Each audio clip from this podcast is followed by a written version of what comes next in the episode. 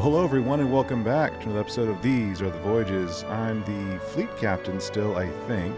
It's still kind of dodgy. It's up in the air. It's fine. Um, and joining me for all this dodginess and um, the animated uh, discussion that I'm sure we're going to be having on this episode, my dear friends and colleagues, fellow officers, and just animated people in general, Commander Eric and Lieutenant Commander David. Hi. Yay, it happened. It's here. this thing happened.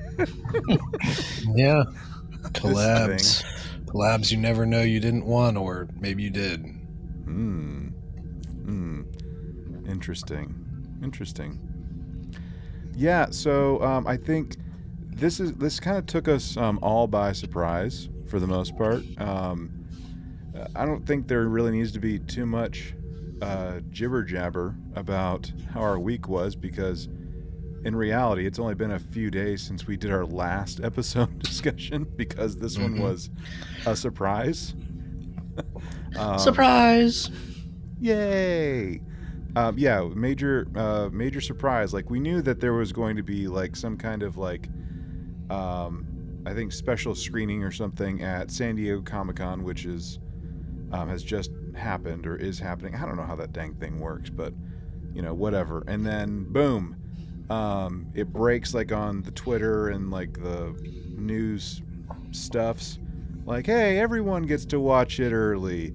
You get an episode, and you get an episode. Everyone gets an episode. But we didn't just get an episode. We got we got a, a lower deck season four premiere date, September seventh right? Mm-hmm. So there's going to be, I guess, two weeks, or and now three with this whole schedule, three weeks of no no episodes before we get back into it.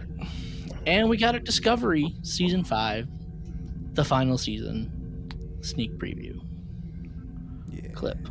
It, it was there. It was there. Mm-hmm. Yep. And we also figured out we got a clip and got an idea of what this magnificent episode nine that Anson Mount was hyping up. yeah, it's it's the, it's a musical episode. So hyped. oh come on, you're not, you're not a big musical fan. Like you you weren't into like Glee or Zoey's Extraordinary or whatever it was called, playlist or something. No. no? Oh no. No Broadway musical stuff. You know, like Les Mis with Hugh Jackman. Ooh. Sang all the way through. I'm good. I'm good. I, I, mean, I understand like a lot of people really, really enjoy theater and stuff like that. Yeah. And some of it, sure. I, I mean, I can get behind, but I, I can't. I can't really act like I'm excited about a musical ex- uh, episode of Star Trek. Hopefully they prove me wrong. Maybe I really like it. I don't know. I, I kind of figured, like with the name of the episode, like a while back, that was going to be some kind of musical thing, like with how they were kind of like talking about it, and um, it honestly reminded me of like both the idea before the trailer dropped and after the trailer dropped. It reminded me of an episode of I'm going way back, and all my '90s kids are gonna know know what I'm talking about. I think there's an episode of Power Rangers Zeo where one of the um, the monsters makes um, Tommy and um, oh, who was the other one? Tanya. The, the these two rangers they can only sing and they, they sing terribly by the way but they sing throughout the entire time including like doing their morph, and it's it's gloriously awful. But that's exactly what it reminded me of. Um, Isn't that I'm, the I'm, problem? It just winds up being awful. You just have to put another descriptive word before it. like glorious or gloriously. Like it's still awful, but it was gloriously awful. So it was it's worse like, than just awful. It's like you don't put any other adjectives in front of the word unique. Because it doesn't the word unique doesn't need other adjectives. Like this is singularly unique. Can it be uniquely unique? No. Number one rule of writing, according to Stephen King: eliminate all unnecessary words. You sound like my dissertation chair. I, I reason. Stop it. oh, wow. Stop it. Did I quantum leap into his body?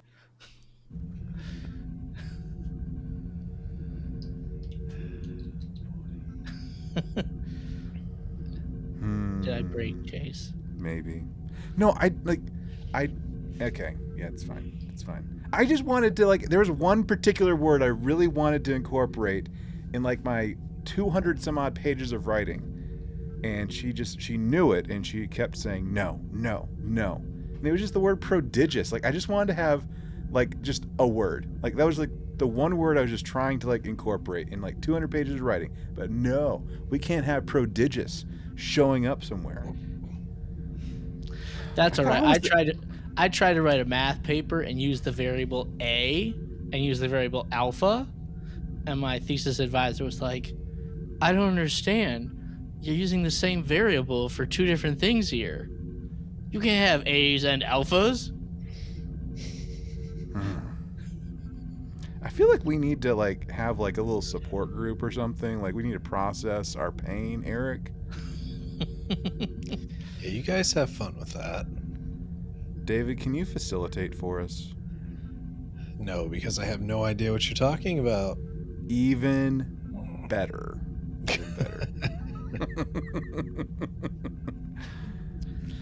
that reminds me of that Home Alone joke when Tim is not Home Alone. Home Improvement. Home Improvement. uh? Uh?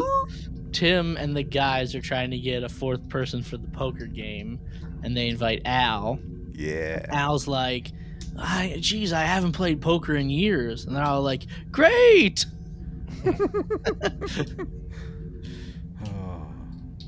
One of my favorite lines that I use all the time is "back the truck up," and it came from that show. I'm pretty sure. At least that's what I re- recall. Anyway, enough of this, guys. I say we just go ahead and we just talk Trek, shall we? Sounds good. Okay. All right, everyone. We are gonna jump right into it. We're going into spoilerific territory as we talk about this most recent episode, the surprise episode of Star Trek Strange New World Season 2, Episode 7 Those Old Scientists.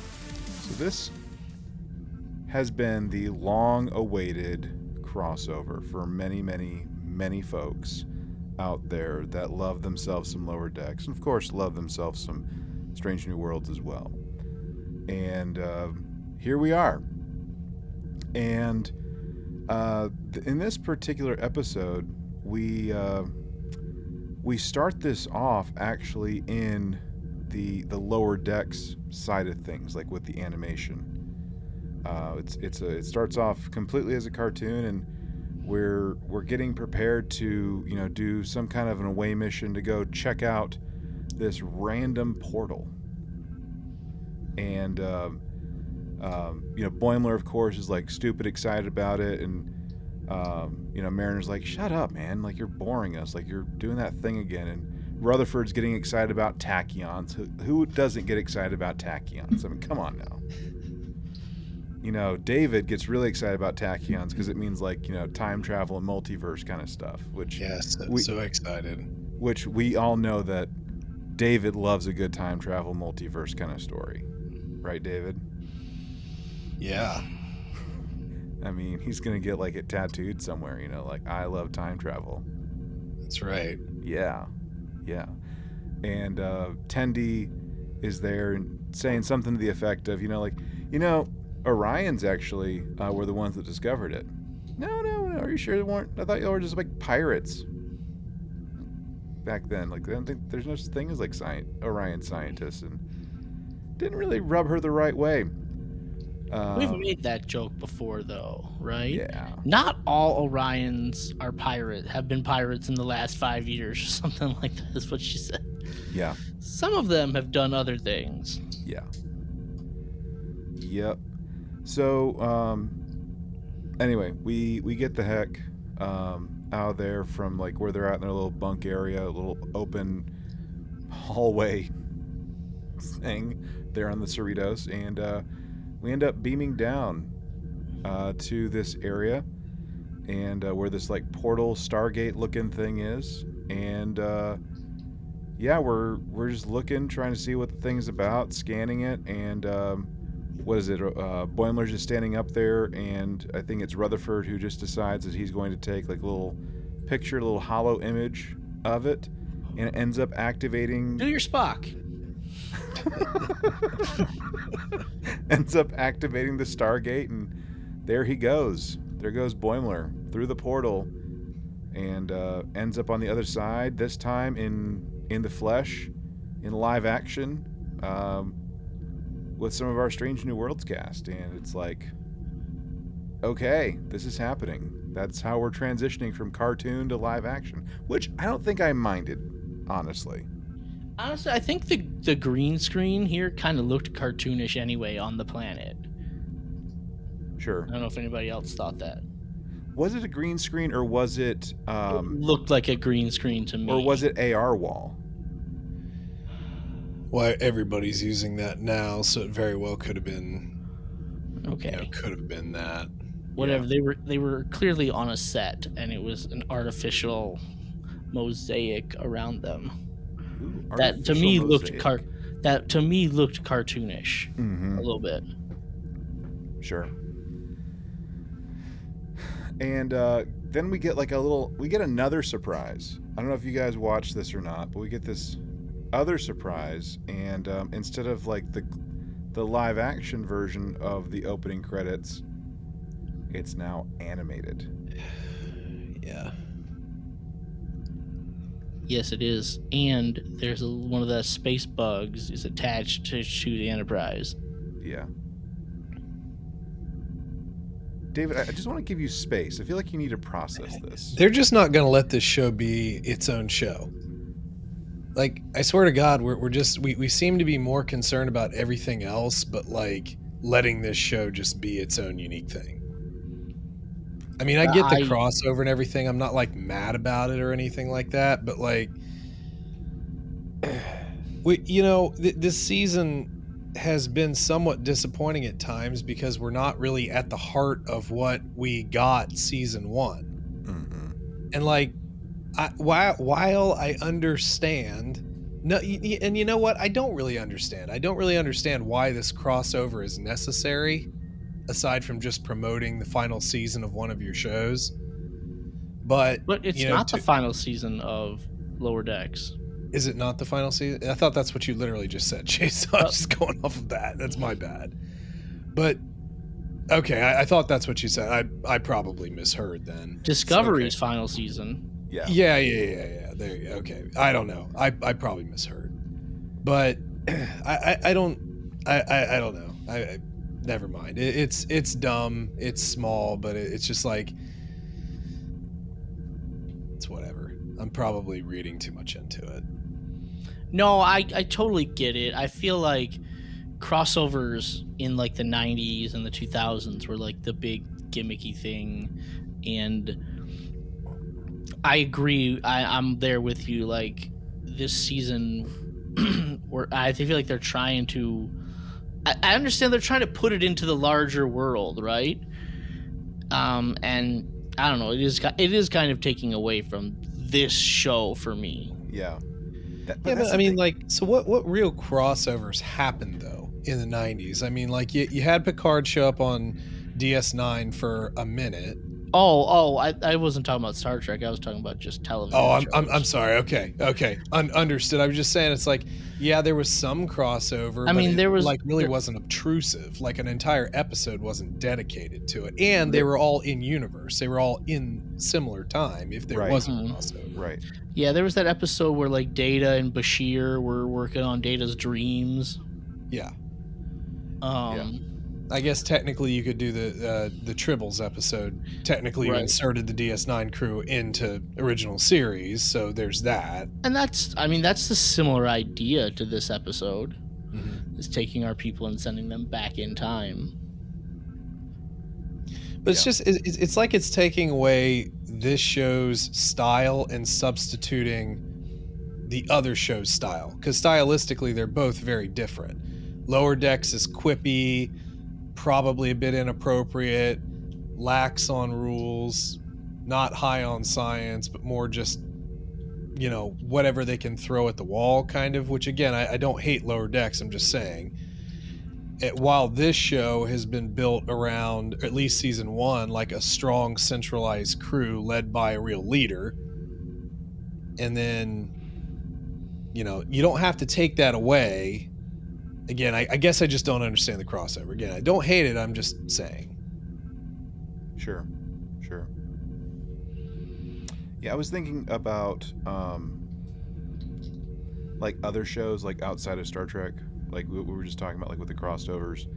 And I know, like even now, like with the resurgence of like the Law and Order, the like, Law and Order stuff, because like you know you you had the original Law and Order, you know that was on uh, forever in the '90s and like went off, you know, originally like got canceled like about a decade or so ago, maybe a little bit more than that. And then it just came back like in earnest. And they just called it like the, I think season 13 or whatever it was. I can't remember the number. So I think um, season like 19. Maybe, probably 19. Wh- whatever the number was, it was, it was a high number. That's all I remember. Um, and then organized crime. That was like, that's the newest one uh, with uh, Stabler being like the lead in that show now. Mm-hmm. And, and the SVU. And SVU, I mean that yeah, but that's the thing, like ever since like original Law and Order and organized crime came back, or, or you know, on the air, and SVU basically being the leader now, kind of weird switcheroo, they've been doing these almost annual team ups um, since they're all back on the air now. But the thing about that is, and I realize it's a different genre, they're not changing they're not incorporating others like opening titles or anything like that. It's like you got to watch this story for three hours because we're going to play it out over the three shows. And i remember like watching stuff like that even with csi um, i think csi did that like with like new york and miami and even the original csi i'm like i don't know where and when to watch this if i don't watch it now basically. Because like then it would be in syndication. You're like good luck. Good luck finding that. So i yeah, i agree. Like the style the style is certainly different. I don't like like the bug thing on the cerritos like the space slug or octopus whatever that dang thing is like just leave it with lower decks. Like i don't really want to see it like hanging on the enterprise just, yeah it seems disrespectful for some reason to me having mm-hmm. it like hitching a ride on the enterprise yeah, and and the thing about like the Law and Orders, and I know like the the Dick Wolf Chicago verse does the same thing, right? With the Chicago PD and the Chicago Fire, and they think there's another Chicago show out there, whatever. Like all those shows are tonally consistent, yeah. right? So when you watch one, you watch another one, the tone of the episodes is the same.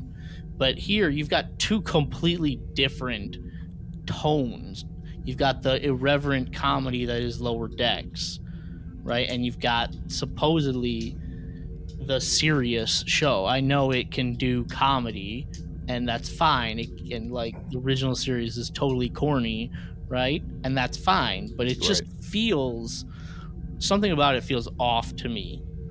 Sure. Sure.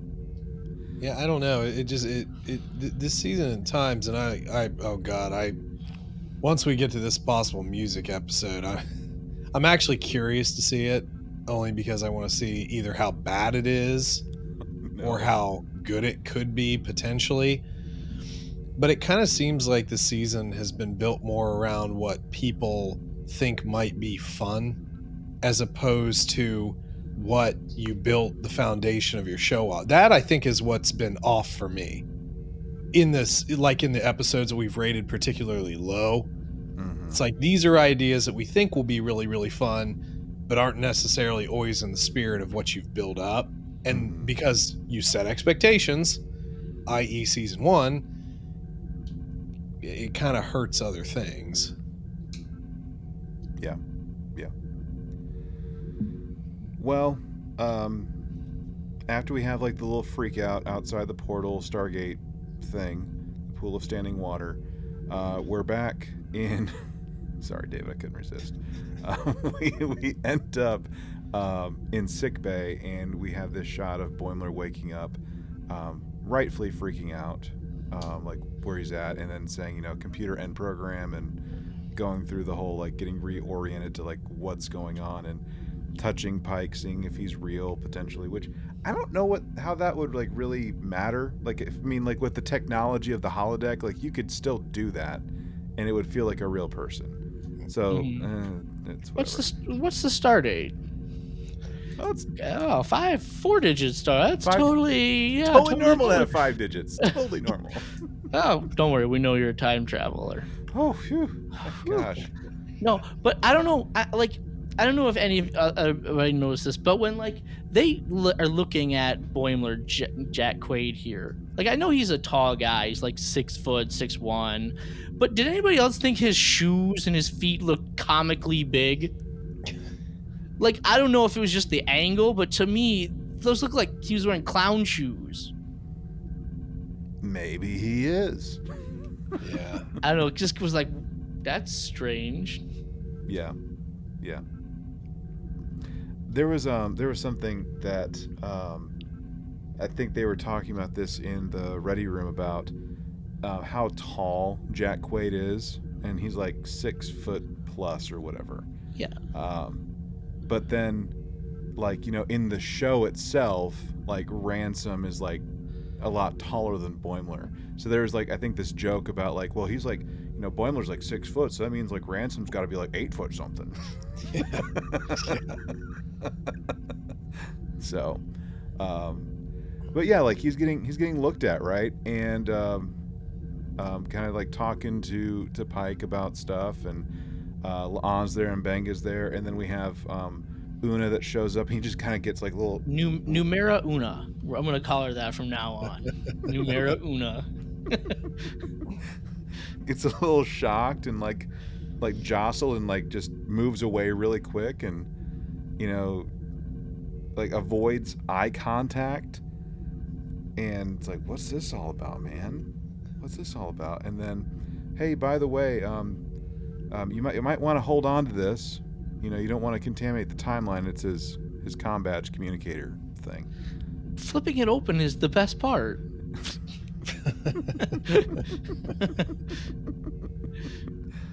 oh man.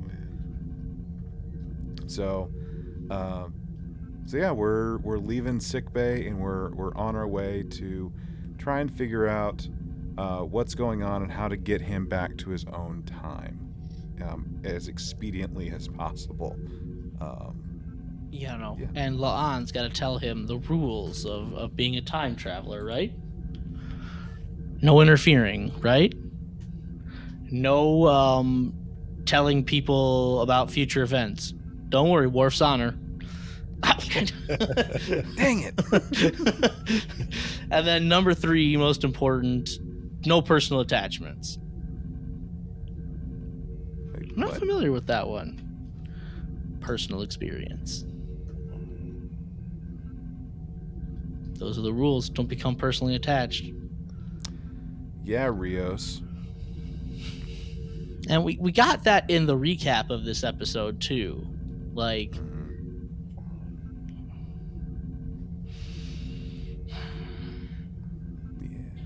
That's okay. I'm okay with that. But hey, Chase, you got the Riker maneuver. we did. Did you enjoy that? Riker. Riker. why? Like, why does is there a saddle? Just Pikes just has a saddle in his ready room. Saddle's a very personal thing.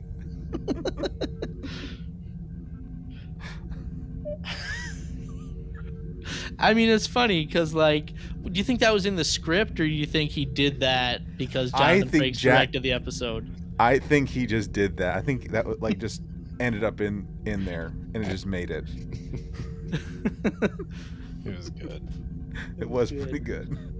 And then it, real quick, is it odd that I actually like live action Boimler better than just animated Boimler? Not at all. I'm with you there, my dude. I do kind of. I, I enjoyed this Boimler a little. You know, more. I th- here, like here's my thing, like, I, I I like the fact that they did it with Jack Quaid and they did it with um, Tawny Newsome, right, as as Mariner, and they didn't like recast it, right? I know that. You know, like they easily could have and, and like dub the voice or something to make it sound the same.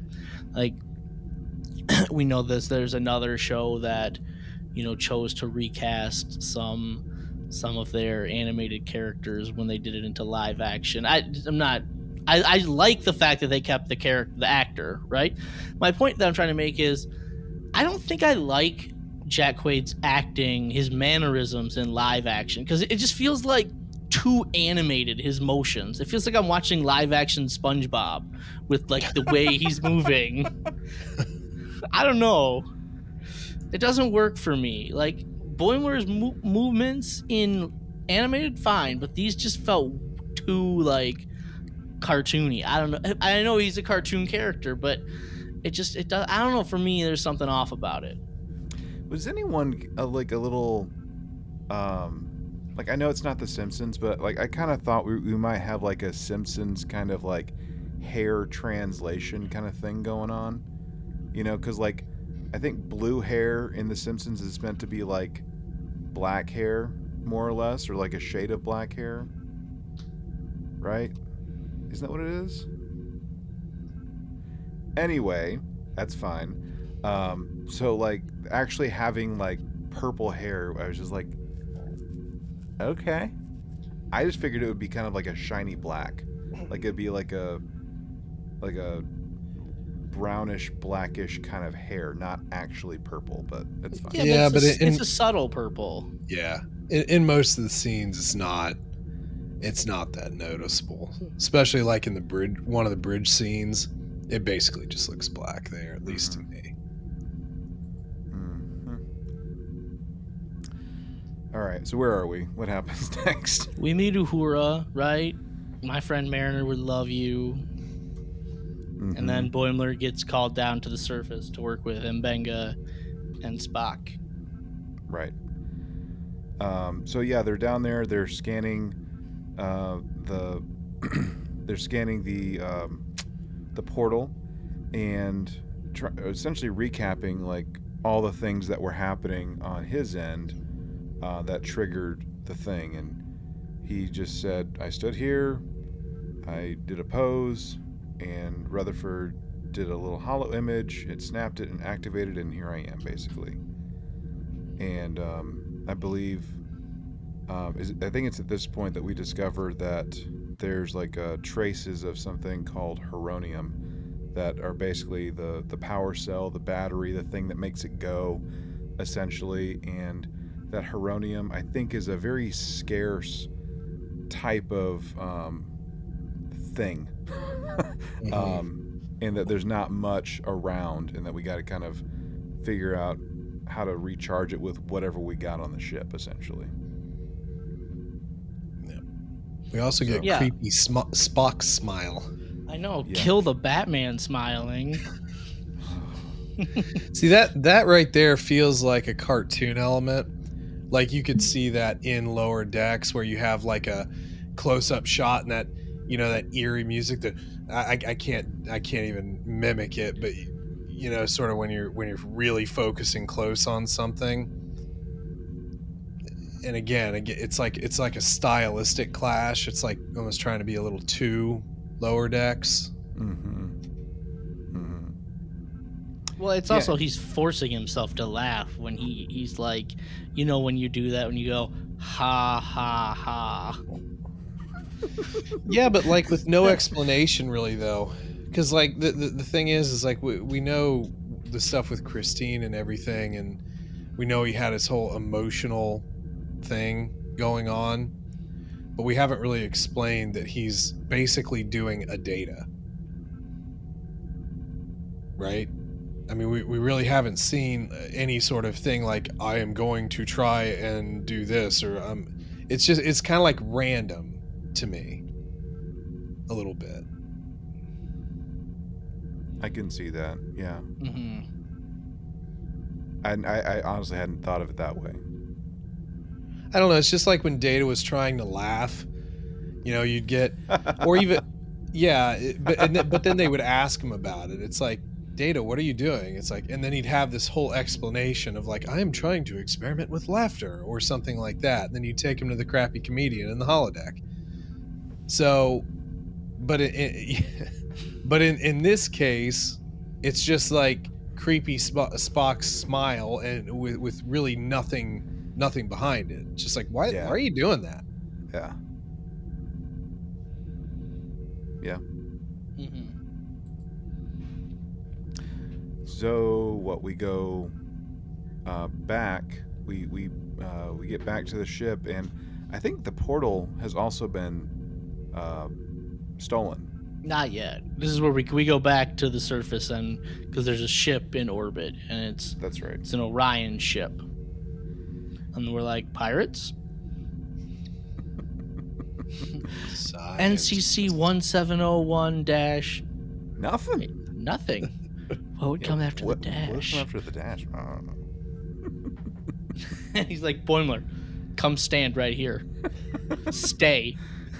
Stay. Stay. and yeah, Pike is like a little apprehensive to uh, um listen to Boimler about anything with what's about to happen, but he gives it a shot, and uh, things get kind of complicated. And uh, anyway, things get complicated, and I think th- after Boimler suggests try doing this, um, the Orions are like, sorry about you, peace out, takes the portal, and just goes. Just, they're out of there. They're, they're so out of there. And Boimler is like embarrassed himself. Pike's a little angry at him, a little upset with him. And it's like, how can we salvage this kind of situation? so we're we're kind of workshopping it for the most part and um, anyway uh, Boimler at one point if I'm still remembering this correctly Boimler uh, is like I know how to find him but you can't look what do you mean it can't look Yeah, we- can't just not look, can we? can't we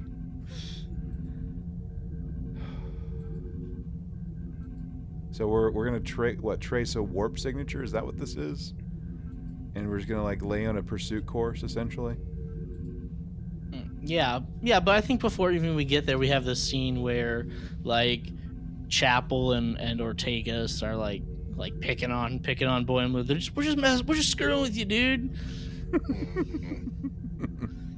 How do you know Pike's birthday's Friday? Oh, well, it's a holiday. Oh crap!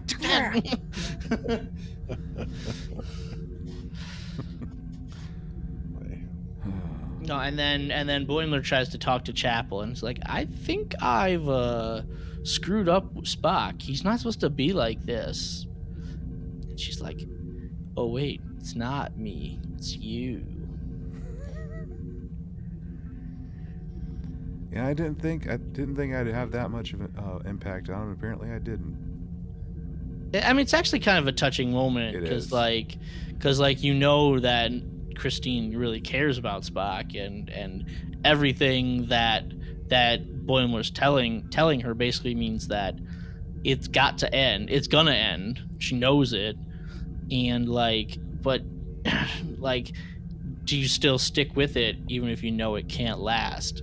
Right. right? Um, you know, and you can see I like the heartbreak on her face there. They yeah, wanna, that well, we had talked about this, like how they were actually going to get more back to a continuity thing, and it just it, it really does just make it like that much sadder. And again, it just kind of makes Christine a little bit sadder, you know, when you think about where it all winds up eventually. Mhm. So, Mhm. Yeah, like how do we get from, you know, Jess Bush Chapel to First Lady of Star Trek Chapel?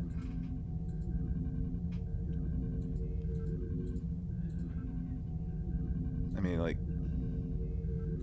I know that there's like 60 years, you know, between the two characters. But, I mean, I don't know if I can say this, but like, Majel's, Majel Barrett's, you know, chapel is like a shell of the woman, you know, that uh, Jess Bush's chapel is. Well, th- this chapel is also ambitious. You know, she's yeah. talking about like the archaeological me- medicine thing. So, like, there, I, I feel like there's other things that this chapel wants to do, and then just to just see her in the future as you know, and I don't want to say just a nurse, but st- still a nurse under McCoy. I mean, she becomes like, she becomes an MD by the time of does. the motion picture. Yeah. By the time of the motion picture. I mean, that's further down the road. That's though. like, like twenty years. Long... That's like twenty years, I think. Yeah, like how long does it take? And I mean, not to be offensive about it. I'm, I'm not trying to like, you know, whatever. But I'm just saying, it's like take your time. Do you think they're gonna like give her some kind of like a mind wipe or something? I would hate that. that I, I would too, but that's what I'm thinking. Like, there has to be like something, like something drastic. I think is in her future for there to be that much of a shift, like from a personality standpoint, from a whatever standpoint, for us to get in line, if that's even possible at this point. But I'm giving it the benefit of the doubt. Like, if there is an in, in universe explanation of how we go from this chapel to that chapel and this Spock to that Spock, it's going to happen in Strange New Worlds. I think it was a mistake. I think it was a mistake to do any of this. I really do. I don't think they should have. I don't think they should have done it. I don't think they should have explored it in this way. I mean, every like I said, every show's just, gotta have every show's gotta have a weird love story, romance thing. Like yeah, I get it. I get it, but it's it's just it just like I like I said before though, it just makes Christine like it it, it kind of brings that character kind of low for me, and it sucks because it's like I wouldn't have necessarily thought about that until this. So it's just kind of hard to watch. Yeah. Yeah. But that is sometimes the reality of things, isn't it? 100%. 100%. Hmm. okay. So, yeah, we have that that like like Eric pointed out that little touching moment you know, between Boimler and Chapel.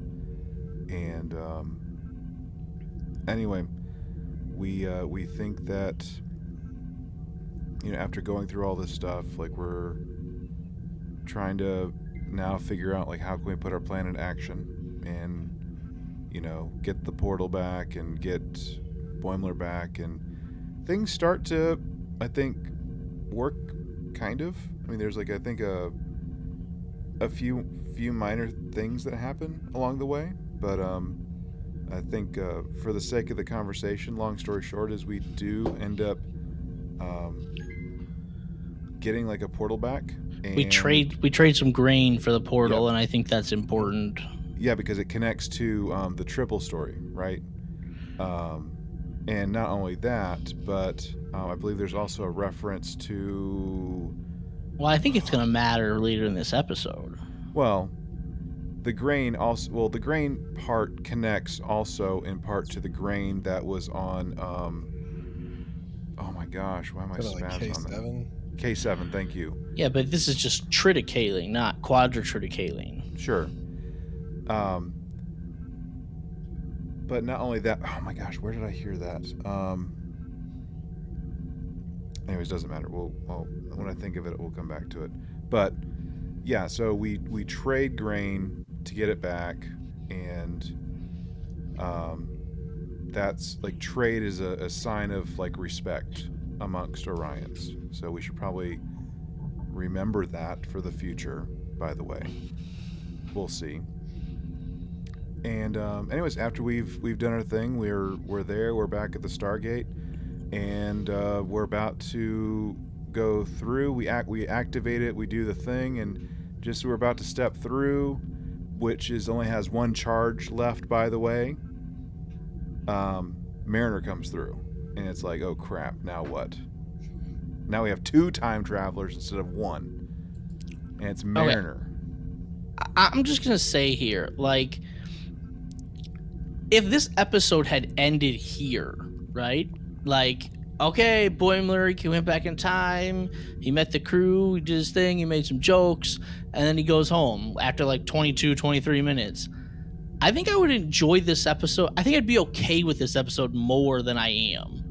Because I think that's something, because this, like, I'd also be better, well, I don't know, more okay with this episode if it was a lower decks episode and not a strange new worlds episode right like if it existed in season four of lower decks not season two of strange, strange new, worlds. new, worlds. and like because like by the time 23 24 minutes rolls around of lower decks those episodes have like run their course right and i think the premise of this episode kind of ran its course and now i know a lot of people are going to be like yeah we get more mariner with her quip her quips and her her stuff but i just i really think if this episode ended right here it would be better than it is i i, I don't to me it just the second half really drags on and like i'm kind of over the concept of it in this second 22 minutes mm-hmm. i don't know if mm-hmm. anybody else feels that way i mean i agree it probably would have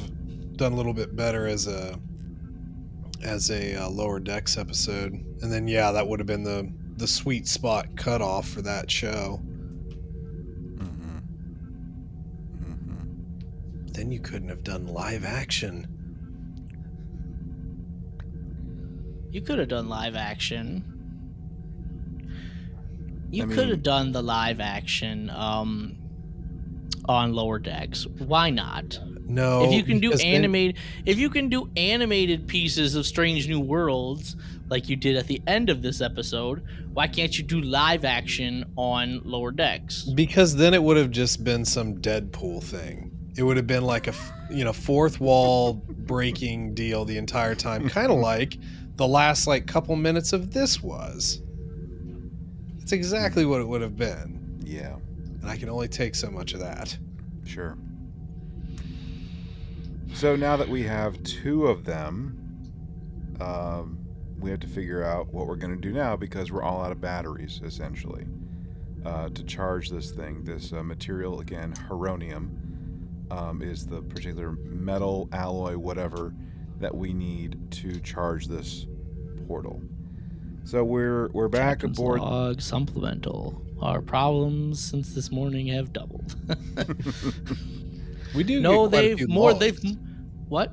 We do get quite a few logs. Your problems have more than doubled because Beckett Mariner is now on your ship. Yep. Mm-hmm. yep. Have you ever noticed their references are weirdly specific?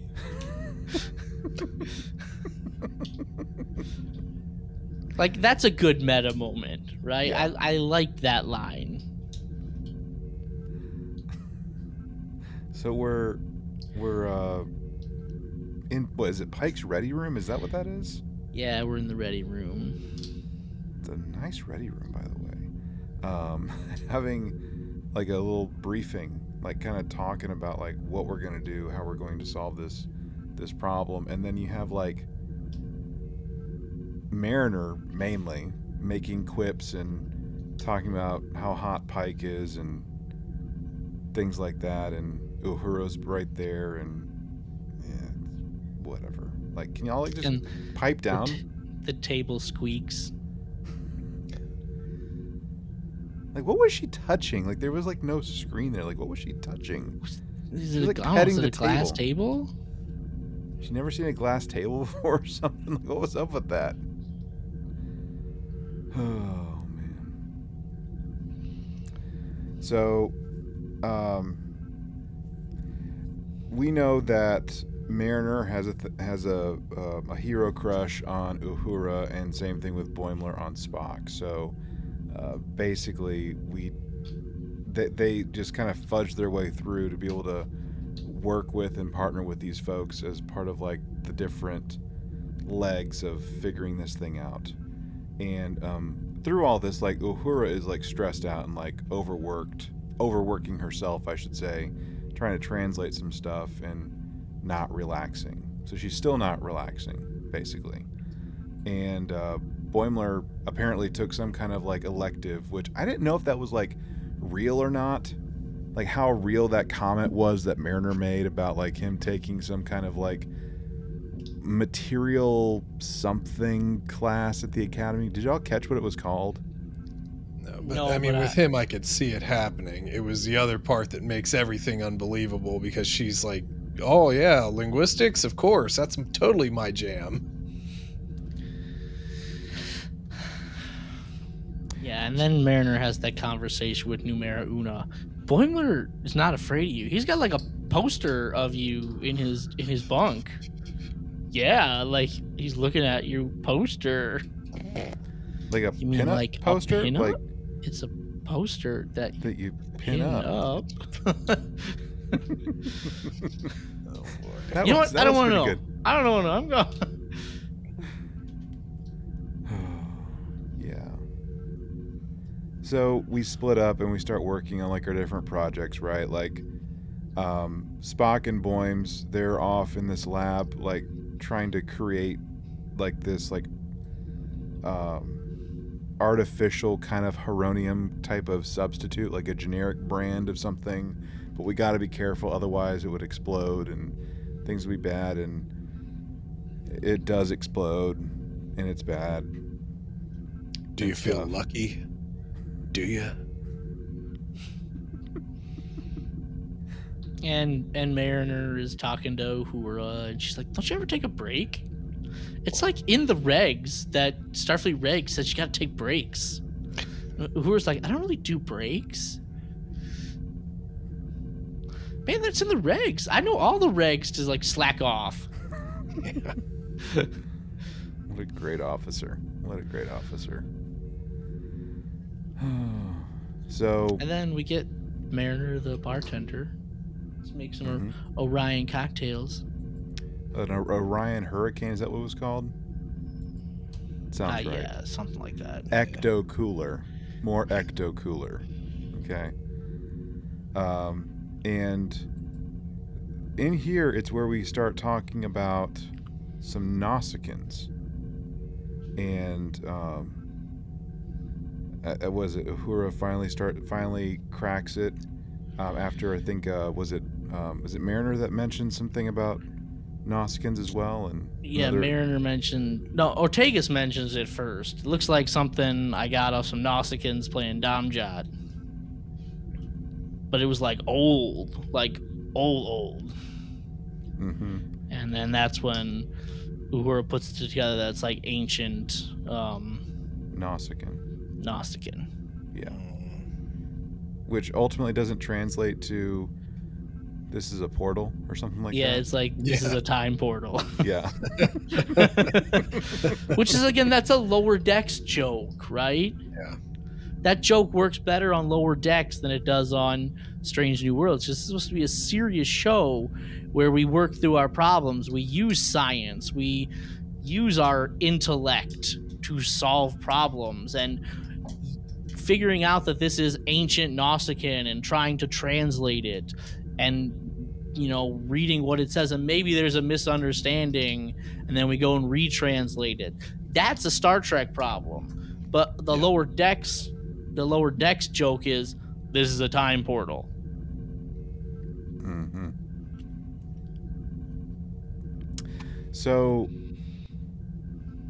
just for the sake of kind of keeping things moving, um, we're again we're we're still trying to figure out like how can we recharge the batteries? How can we get this heronium? And then there's like these like this aha kind of moment about um, an old, an old ship and like the Enterprise and like the Enterprise being able to like kind of solve the problem. Yeah, I mean, there's some stuff before that though. Okay, David. You have pep talk with your chief engineer.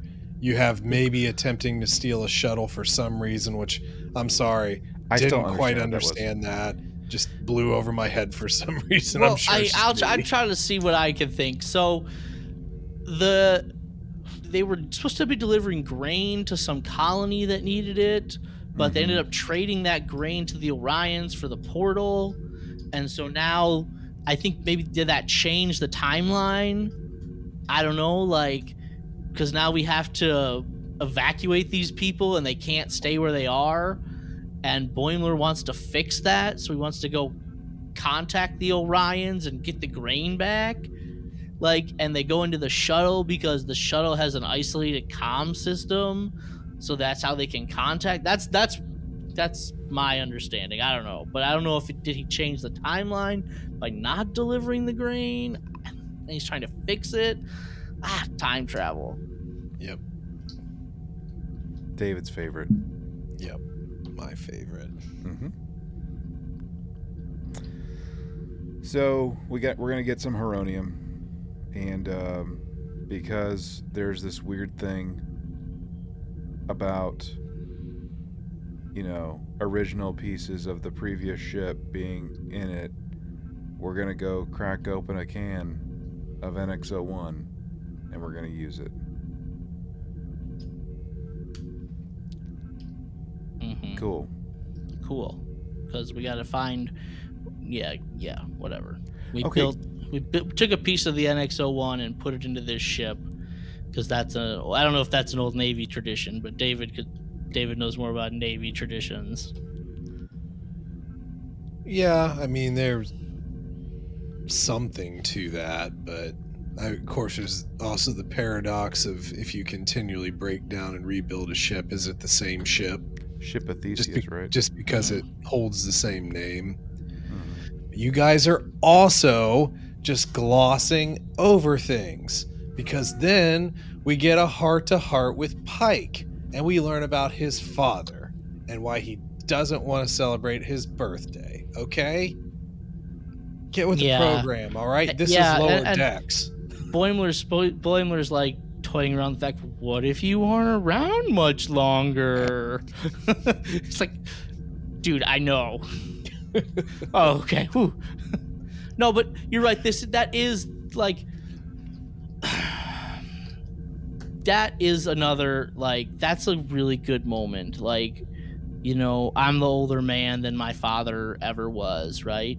And you know, I think at some point I'm gonna re- I'm gonna reach that moment, not too far from now. And it's like what's it to be like when you realize like i'm the older person than my father? And what wouldn't i give to just be able to spend some time more time with him and be able to to talk with him like as we're now both adults? Like what would that be like? And and do i necessarily want to be around other people at that moment like i can totally relate to that well, it's really it's it, there's kind of a twofold here as well. So I mean, like Eric, that was uh, you know that was great.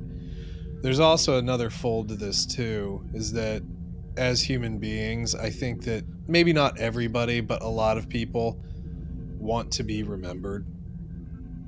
Now, not everybody is going to be remembered. Very few people are remembered forever. I mean, it's mm-hmm. like like the story of Achilles, right? We all know the story of Achilles we know Greek mythology. It's survived forever. But most people will not be remembered in a hundred years. Maybe some by their family, but it's it's not much. So even with these little things with Boimler, you know, it, it, I, I'm sure it's encouraging to Pike, knowing that some goofy purple-haired guy dressed up as him for Halloween or that there is like a Pike Day.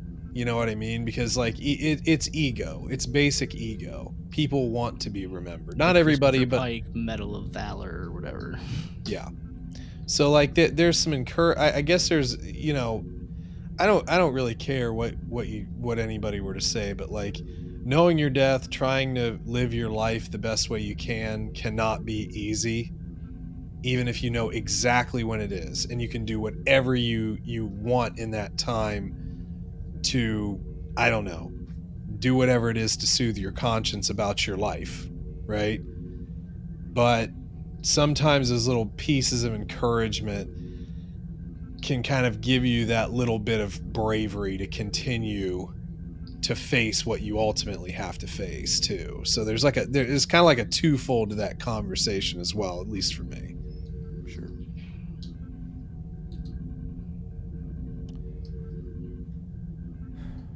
So, um, man, how do you follow that? you follow that by, oh, Travis Mayweather was the was the pilot of that ship. He's like my hero. I know Hoshi Sato was there too. I wrote three papers about her in school. Wait, are we them now?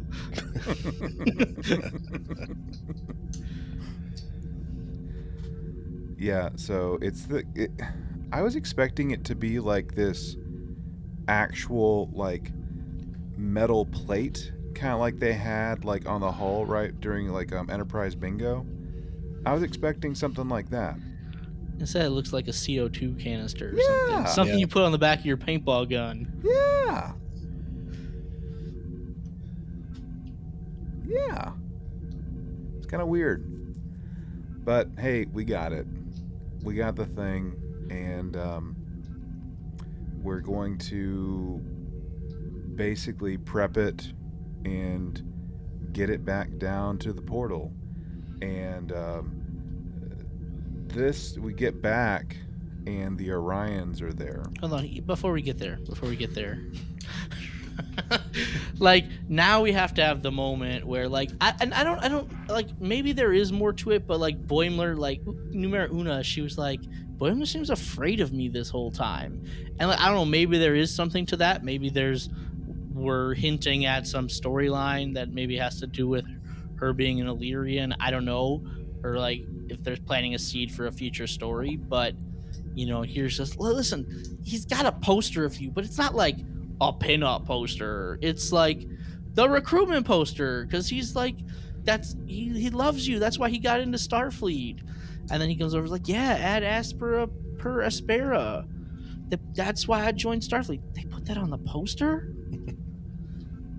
and like and what does that like what does that say toward the future of like because we we know in the future starfleet is still not accepting of augments right? Because they did not want to let dal become part of starfleet right?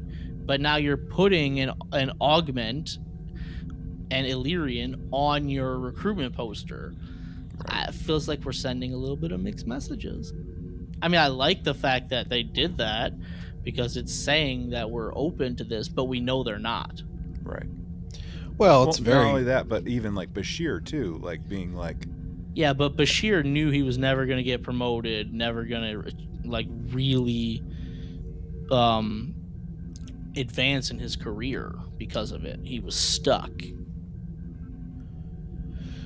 But to be fair, though, as politicians often do, here we go. She could have just been completely whitewashed, and you know, they they put things to the back after time. So much time passes. How much of her being Illyrian was actually like part of common knowledge?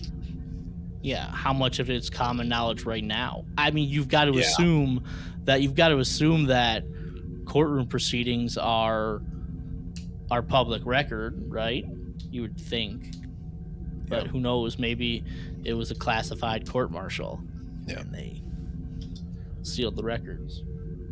Yeah. Man, 120 years. 120 years from, you know, the, the that Enterprise crew to the Cerritos crew. And with mm-hmm. Boimler being an ensign, I mean, like he's been in for you know, a couple years maybe, you know, as an ensign perhaps, and you know, a couple years longer than that, like by being at Starfleet Academy. So, I mean, like if if we're saying six years, I mean, like that's 114 years. Not much, yeah, mixed message sort of thing. Okay, so we're, yeah, we're on the transporter pad, and Spock is there saying, "Live long and prosper, Mister Boimler." Pr- pro- live you t- pr- prosper too. I mean, like meeting your heroes, man. Like, I mean, you'd be starstruck. You'd be starstruck too. But I would hope. You know, you I can- went to Zefram Cochrane High School. Your statue is right over there. You're like reaching out. You told him about the statue. oh man. You know they recreated that statue for Geordi's desk in Picard season three. Did they? I didn't Oh, notice yeah. it. Yeah, they created like a little like Zefram Cochrane statue, and they put it like as one of the tchotchkes when he was like at his desk. nice. Yeah. Yeah. Yeah. All right, so let's go back to the portal, and um, our buddies, the Orions, are there, standing there, and uh, it's just like, dude, you really got to move. Like these folks, like we got to like do this thing, get these folks out of here, right now, and. Um, Boimler remembering, you know, this connection between Tendi and one of Tendi's ancestors, um, apparently being one of the ones that discovered this portal. You know, there's this suggestion like, hey, why don't we let you guys have credit for finding this as Orion scientists, not pirates? And it looked like there was actually like a tear in the eye of like one of the the Orions uh, with that. I don't know. But that's all I've wanted my entire life. Cool. Can you move now? So we can get these folks out of here? So plug the CO2 canister in, and Mariner goes through first, and Boimler has a sweet moment, and then goes through himself. Well, but it also we also hear like Rutherford and Tendi like they're gonna come through. Like no, no, no, no, no, don't come through. You stay there. I would have liked to have seen a live action Rutherford and Tendi personally. It would have been interesting. Mm-hmm. Mm-hmm. But anyway, we're back. We're back in animation land now, and um, winding down with everything. Ran- Ransom sees the poster. Yeah, Una, hottest number one in Starfleet. Jerry O'Connell and Rebecca Romijn are married in real life. Yep. That was I like that. That was clever. Yeah.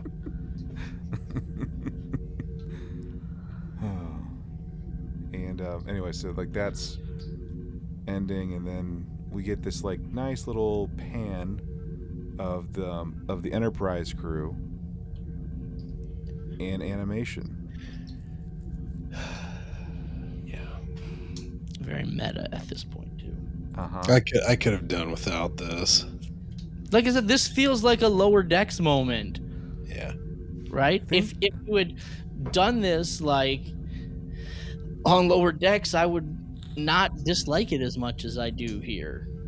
Yeah, like my arm's never done something like this before. yeah. Freaking out, man. Do my eyes look bigger? Freaking out.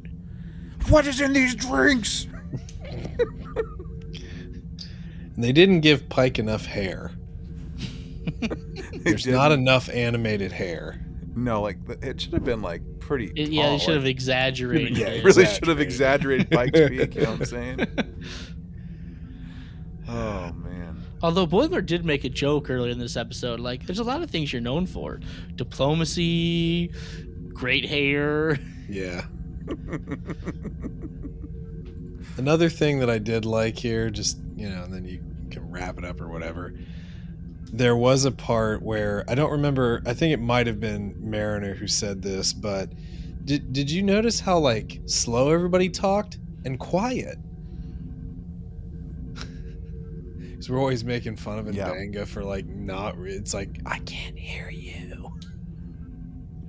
Yes.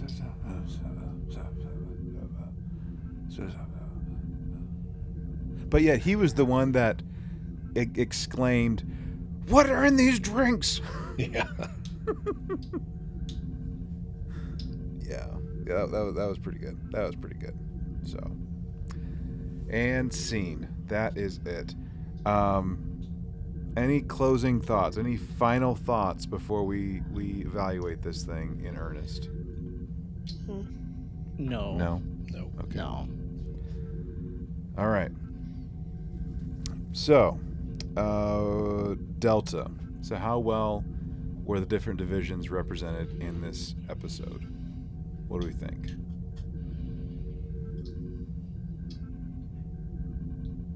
I think science, maybe. Like you have like some tachyons, like mention of tachyons, and tachyons are present. With yeah, we're travel. we're trying to figure out how the device works, and Right. we've got Yeah. Spock down there, and he's scanning it, and it appears to work on appears to work on heronium, right? You know, and then Spock and Boimler are trying to make more heronium. They're doing a science project. Okay. Like Uhura with some operations, she's doing her translating Mhm. right? And she's just trying to discover what language it is. I think you can go with operations there. Even with I mean it might be a little bit of a stretch, but even the Enterprise connection with like the the NX-01 and ships of that era had heronium in their hull plating, we could use that. So that's an engineering operation side of things. So I think that gets the check mark in terms of like we've used science to identify what we need. We have this resource in the form of this engineering component essentially. So let's use it and then um, I think command like you have like Pike who's like apprehensive like at different points about listening to Boimler, but he's still willing to um, you know use the resources of the group in the form of Boimler, right? When it comes to like the Orions and understanding them more and being willing to kind of give him the benefit of the doubt, even if he does annoy the crap out of him. So Well, I think there it- is yeah. like the leadership and the command thing that's there. Well, it's definitely worth giving giving the command mainly for putting up with the two of them because their personalities are so much. I- they're they're almost foreign in, in a way to the show, to, to to what you would typically see. So there's certainly that, but I also think there's like there's a little bit with Pelia too, when she's talking to Boimler and sharing some of her life experience with him and sort of almost yeah because boimler's kind of an anxious guy. You know he's worried that he's just mucked everything up. So i think that conversation shows a little bit from somebody who's supposed to hold like a higher ish rank you know chief engineer you know like actually helping you know someone out a little bit. Um but then you know I, I also think you could kind of turn it a little bit on almost Boimler and Mariner a bit with Pike because Pike's been patient with them. He's sort of, like you said, uh, integrated their suggestions in to to you know helping uh, alleviate these situations. But in the end, they're also coming through and telling him, you know, you can't live in a cave you know you've got to come out here and maybe be there for everybody else around you even though it might not be the thing you want to do so which is ultimately what he does. Like instead of going on that um, camping and fishing trip like he had planned Yep. for his shore leave, he ends up sticking around for that surprise birthday party, which is what that animated thing Yep. is about. He chooses to be known by people. Yep. Hmm So it sounds like we got a full sweep. yep Yeah, good thing we, we talked that through. Good. That's good talk. We should do that. We should start doing that. Like instead of like doing like siloing it or whatever. I don't know. I don't know. All right. So uh, let's let's talk about uh, the numerical rating. Uh, scale of one to 10, 1 being a dumpster fire, 10 being absolutely amazing. How do we rate this? So I think um, Eric went last last time. So let's um, let him go first this time. What are you thinking, man? Man, why you gotta do me like that? I love you. That's why. That's, you're you're my number one, right? you can Riker maneuver maneuver this all you want, my dude. No, like I said, I, I think I said most of my piece earlier. Like, I wish this was a lower decks episode, sure, and not a Strange New Worlds episode. I wish I think it worked better there. I think with only ten episodes, taking time to do something silly like this, I don't know if I like it. Um, and it kind of wore the the the novelty of it wore off on me. I know Mariner doesn't come in until the second half of the episode, but you know, this is a novelty episode, and the novelty wore off for me halfway through. Um, there was something awkward to me about live action Boimler and and Mariner, just like their their motions. I said it felt like watching live action SpongeBob for me. um, this episode is rated 9.3 on IMDb and I get it. Like I get people are like, "Oh, this is so cool, it's so funny," but a 9.3 this episode is not. Um, let's just start there. um,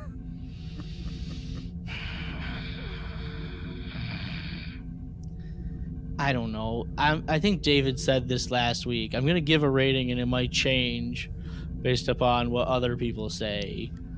I, I'm gonna give it a seven, and with an asterisk. Okay. All right. Eric's giving it a seven. Okay. Just just a straight up solid seven, no decimal points. No, seven with an asterisk. Okay. And that asterisk is I might change my mind in five minutes. gum. wow. Okay. Um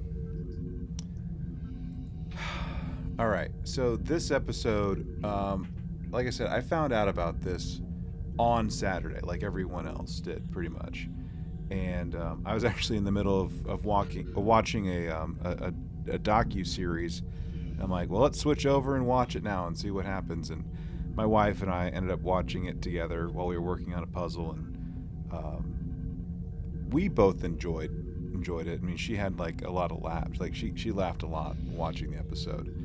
Um, I think it was David that said this, but I really um, liked Boimler more live action than I did in animation, you know, cartoon form. Um, I don't know. There was something about him that just seemed a little bit more endearing. Um, Mariner still annoys the crap out of me. She just does. I just don't like Mariner. I've never liked Mariner. Rutherford's my boy. I wish Rutherford was in this episode personally, but his cyborg, you know, Google Glass thing would have like really stood out. So it makes sense for him to not be involved. Uh, but I miss my boy. I'm glad he made like at least a, a, a brief appearance at the beginning and the end. But um, yeah, I know people like are, you know, gaga over uh, lower decks um, we have our moments. I know that we're not like probably the biggest fans, but we do give it a fair shake whenever we do our reviews of Lower Decks. I think as if this were a Lower Deck story, I think this would do really well. I think it would probably trend kind of high for a Lower Decks episode. But as a Strange New Worlds episode, and I don't, I don't, want, I don't want to call it a crossover. I mean, it is a crossover, but this is, it's happening in Strange New World season two, not Lower Decks season four, like Eric pointed out. So, as a Strange New Worlds episode, it it is kind of, I think, part of the the cornucopia of episodes that we've been experiencing this season, where we're we're trying out fun things rather than being um, kind of tried and true to what we, we set out to do in the, the freshman season. And this feels like one of those like throwing spaghetti against like a cabinet wall and seeing what, or cabinet door and seeing what sticks kind of thing. Um, I think, you know, you, like we said, we, we have like the different divisions. We do have some like thought like with the science and the engineering and even like the leadership stuff. So that's good. Um, I don't want to completely flame it. That's some good stuff, but I think that there's maybe just a skosh too much lower decks humor and thought in this episode, an otherwise very thoughtful and smart show. Um, I did enjoy this episode. Um, I enjoyed this episode, believe it or not, more than the last two episodes um, that I've rated uh, with what was that charades and Lost in Translation. So I think if this again, if this were a lower decks episode, I could see this episode being potentially like in the eights. But because it's a Strange New Worlds episode, um, I I feel comfortable giving this like um, like a seven three, seven four, something like that uh, for this for this particular episode. David, what are you thinking, man? Well, what what I what I'm thinking, unfortunately, is because like Eric, I was trying to look up the IMDb, and then I unfortunately got this face full of a preview for Subspace Rhapsody, where everybody's singing and dancing. Made me sick. so anyway, um, I mean, I, I think if you like lower decks, this is going to be great for you. Um, I kind of agree with Eric, though. I feel like this could have been a better lower decks episode, and I think it would have been pretty, pretty well rated.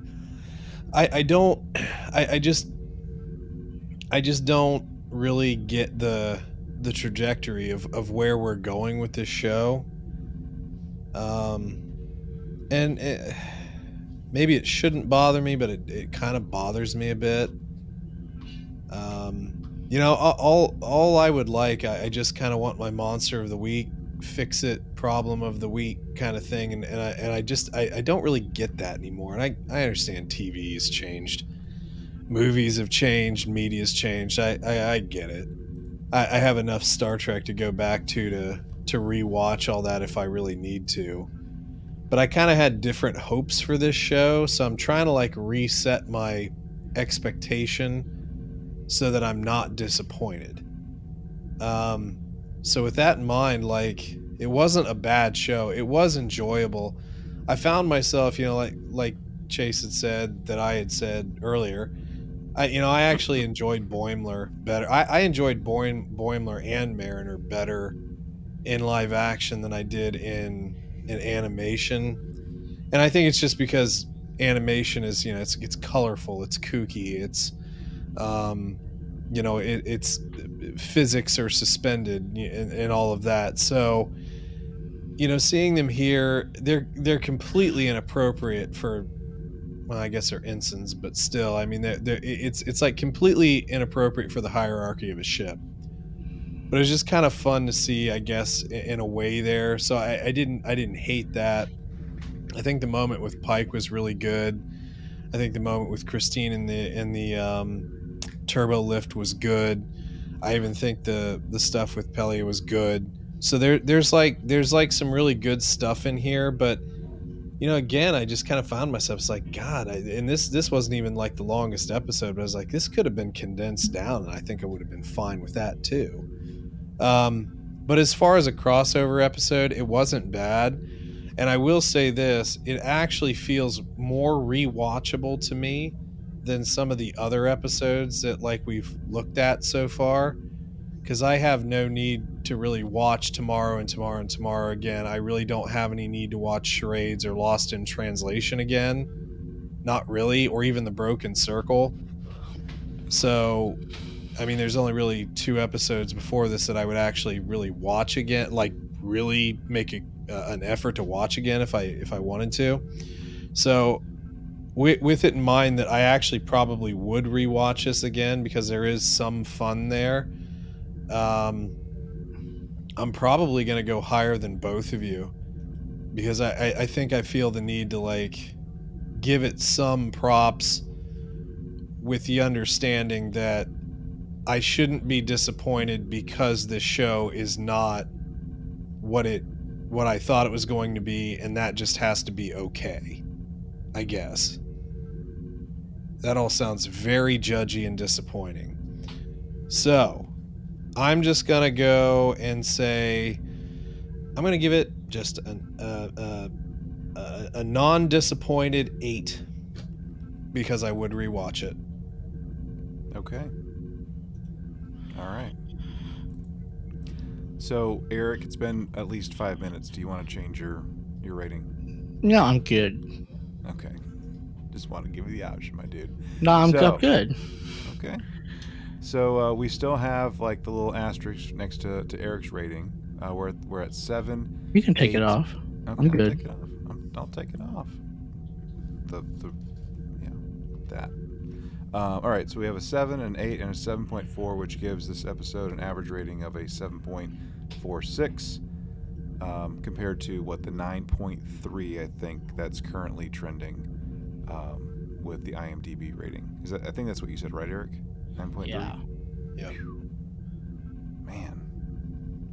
9.3. That's basically what we gave Ad Astra per Aspera. Or Aspera, sorry, per Aspera. Wow. Mhm. See, that I, I disagree with that. I don't. I mean, think I, that's- I get that get it, IMDb rating. but I don't agree with it.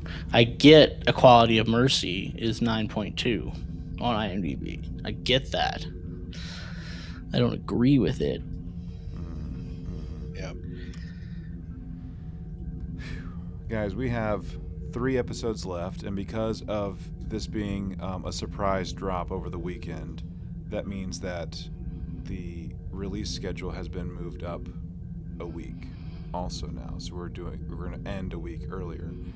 And I don't know how I feel about that. I mean like I mean I'm glad I think that you know we're going to be getting through it sooner question mark but like also knowing that it's going to be a good amount of time before we get season 3 because of the strikes going on. So, Yeah. Mm-hmm. But we got we got a new we got a new track to look forward to. We Not do. too long after. yeah. Yeah, I mean there's there's the lower decks part and then of course um, discovery um, shortly thereafter or potentially shortly thereafter. I would expect I would expect it to, to drop in like January. Probably. Probably. I I really want us to have um, Prodigy um, season two dropping. I mean, we already got Yeah, like but- those episodes in the when can. when and where it's not Exactly. happening on Paramount Plus. Exactly. Unless they are feeling very forgiving and decide to just roll with it. So. Anyway, well that's that's that. No Twitter poll, unfortunately. It was just it, everything just happened too quickly with this one to really do much of anything. So, um, that's it. We have three episodes left uh, for for this season of Strange New Worlds, and it just I feel like we just started this dang thing. Um, anyway, well, as usual, guys, I wanted to just say thank you um, for talking Trek with me, and um, anyways, hope all you in Listenerland um, enjoy what we had to say too, and really hope that y'all enjoyed um, this episode. You know, like regardless of the rating, like I hope you had a good time watching it, at least experiencing the story. I mean, these are like almost arbitrary numbers, but like we're we're trying to be objective in our thoughts. But of course, let us know what you thought of the episode and um, your experience with it, like what your favorite part was. Um, you know, and would you have preferred this have been like a lower decks episode compared to a strange new worlds episode in terms of like where it's housed? Uh, let us know. Get in contact with us um, you know enter in coordinates to trtvpod at gmail.com and um, of course you can also send us a voice only transmission 817-752-4757 remember there's a three minute limit so uh, watch out um, before someone else comes through the line um, other than that if you want to mail us something you know like a saddle that we can do the Riker maneuver on. We'd love that. Uh, PO Lone Star Station, PO Box 2455, Azle, Texas 76098. Everyone, thank you so much for tuning in, and as always, remember to boldly go and make it so.